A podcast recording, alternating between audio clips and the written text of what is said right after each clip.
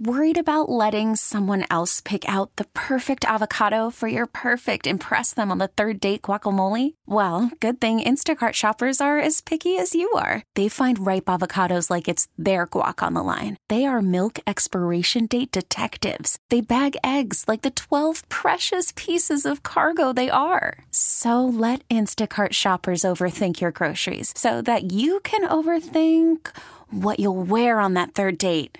Download the Instacart app to get free delivery on your first three orders while supplies last. Minimum $10 per order, additional term supply. We really need new phones. T Mobile will cover the cost of four amazing new iPhone 15s, and each line is only $25 a month. New iPhone 15s? Only at T Mobile get four iPhone 15s on us and four lines for 25 bucks per line per month with eligible trade in when you switch.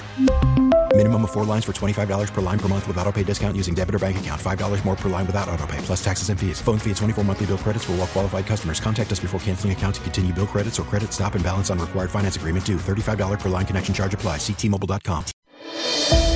What's driving the conversation in California today?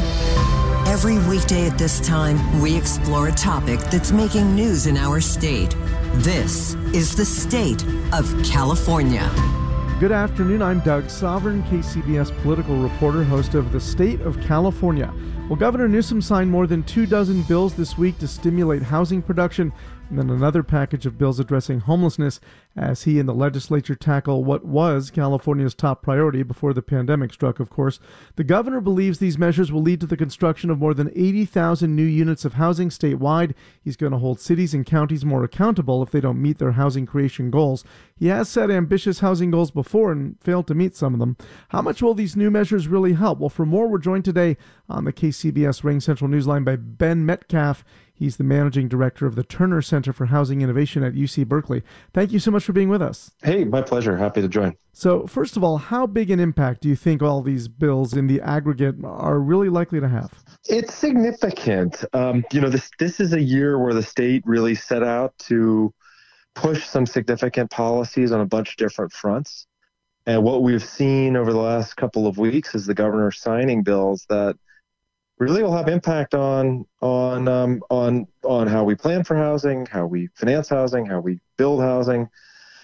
And I think the the consequence of this may be not visible, you know, in the next few months, but over the next few years, I think we're going to see a significant number of new homes coming coming into production as a consequence of this legislation. So the governor's hoping for 84,000 new units of housing here, but isn't that kind of a drop in the bucket when the state needs several million new units? I believe the number is. Yeah, I think I think it's important to put this in context as as you just did. I mean, we've been building about 100,000 units a year. Really, I think we would need to be building something closer to 250 or 300,000 units a year, new homes a year, uh, over a period of several decades to be able to catch up with the with the shortfall that we're in. But I think you know what what the the, the package of bills that got signed, they're not these are not these are not one time changes. I mean, we we are we're really making sort of fundamental shifts in housing policy that will actually have their biggest impact uh, five, ten years from now, and will have staying power. So they will continue to boost housing production on an ongoing basis. This is this is not a one-time hit.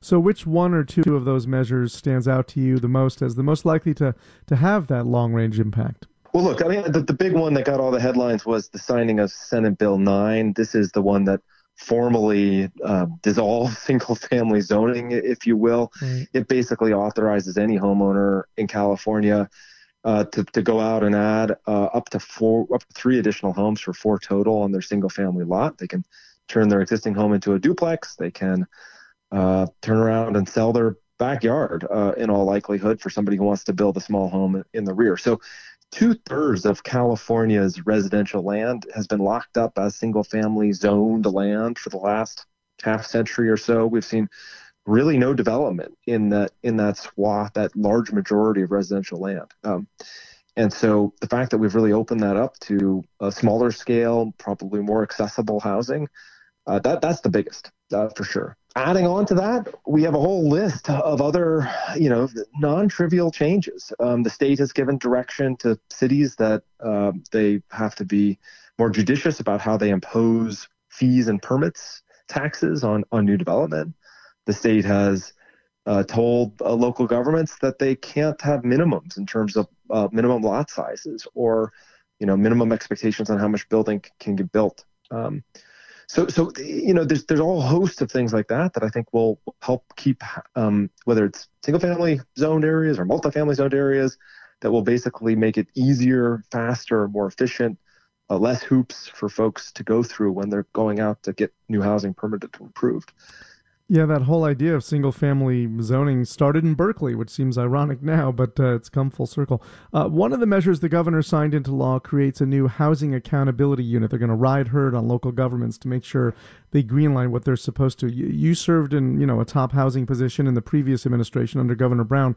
What do you think of this new unit? Is that something local leaders are going to be happy working with, or, or are they more likely to chafe under that? Well, I think I think it's some of both. I mean, I think what you're really doing here is you're acknowledging that the state has put in place a whole bunch of laws. And you know there are 540 some odd california cities and counties. Each of them has their own planning and zoning departments. Each of them is trying to navigate their way through all this new state housing legislation. Some of some of them are doing it well. Some of them just can't keep up and some are politically opposed. And so i think having an accountability measure that, um, like this new housing unit in Sacramento, that can, you know, basically say, look, we're we're going to just make sure that the laws we have on the books that you can understand them. Um, you know, we'll support you where we can in terms of you know helping you just get up to speed on what they require and obligate you to do.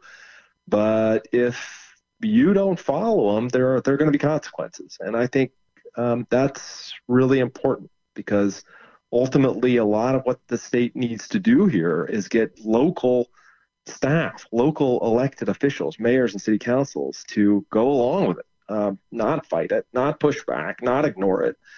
And having a unit like this that's you know well staffed and well resourced has to be part of that solution. So absolutely, I'm, I'm I'm supportive. I think it was the right move. How likely are all these laws to actually produce a lot more affordable housing, not just market rate housing? I know the idea partly is you just produce more, prices will come down. A rising tide, well, I guess rising tide in this case doesn't lift all boats; it lowers them. But uh, how likely do you think we are to see, you know, sufficient affordable housing production? Yeah, I think um, there's a bunch in here that's really promising. The single biggest uh, part probably is this year's budget um, does propose to put forward uh, the largest amount of sort of new money to directly subsidize the creation of affordable housing that I think we have ever seen in California. It's um, uh, some $14 billion that the state is committing to put into strategic investments and into a variety of multifamily affordable housing, as well as assisting uh, folks who are exiting homelessness. So, so you want to move the dial. Uh, you know, you, you, write a check that big, you're, you're going to move the dial. Beyond that, I think we do have a bunch of smaller moves in these bills that I think are going to be helpful. Just, you know, folks often get very frustrated because they say, oh, well, the state's putting all this money out there for this, but we can't, you know, where's the housing? It hasn't gotten built yet.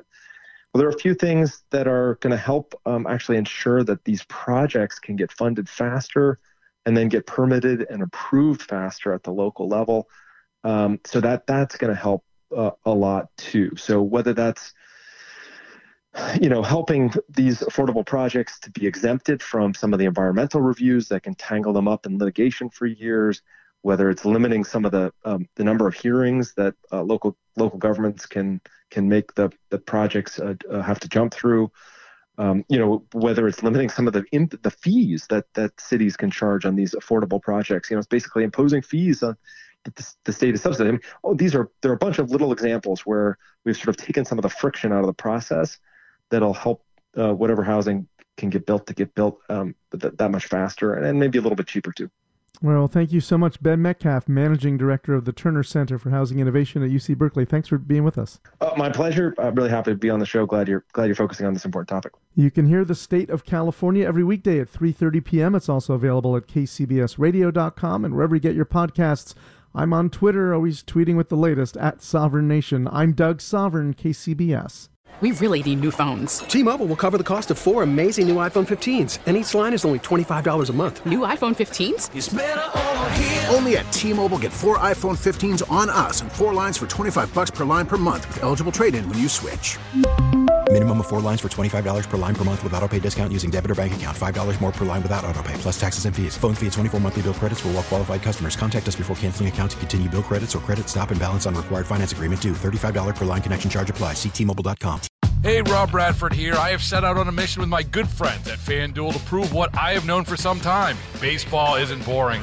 Now I have a daily podcast to prove it with some of the most notable people in the baseball world screaming baseball isn't boring from the mountaintops or at least agreeing to come on our show. Players, managers, GMs, and yes, even the commissioner of baseball, Rob Manfred. It has been a constant wave of baseball's most powerful voices. So join the revolution. Subscribe and soak in Baseball Isn't Boring. Listen on your Odyssey app or wherever you get your podcast. You'll be glad you did.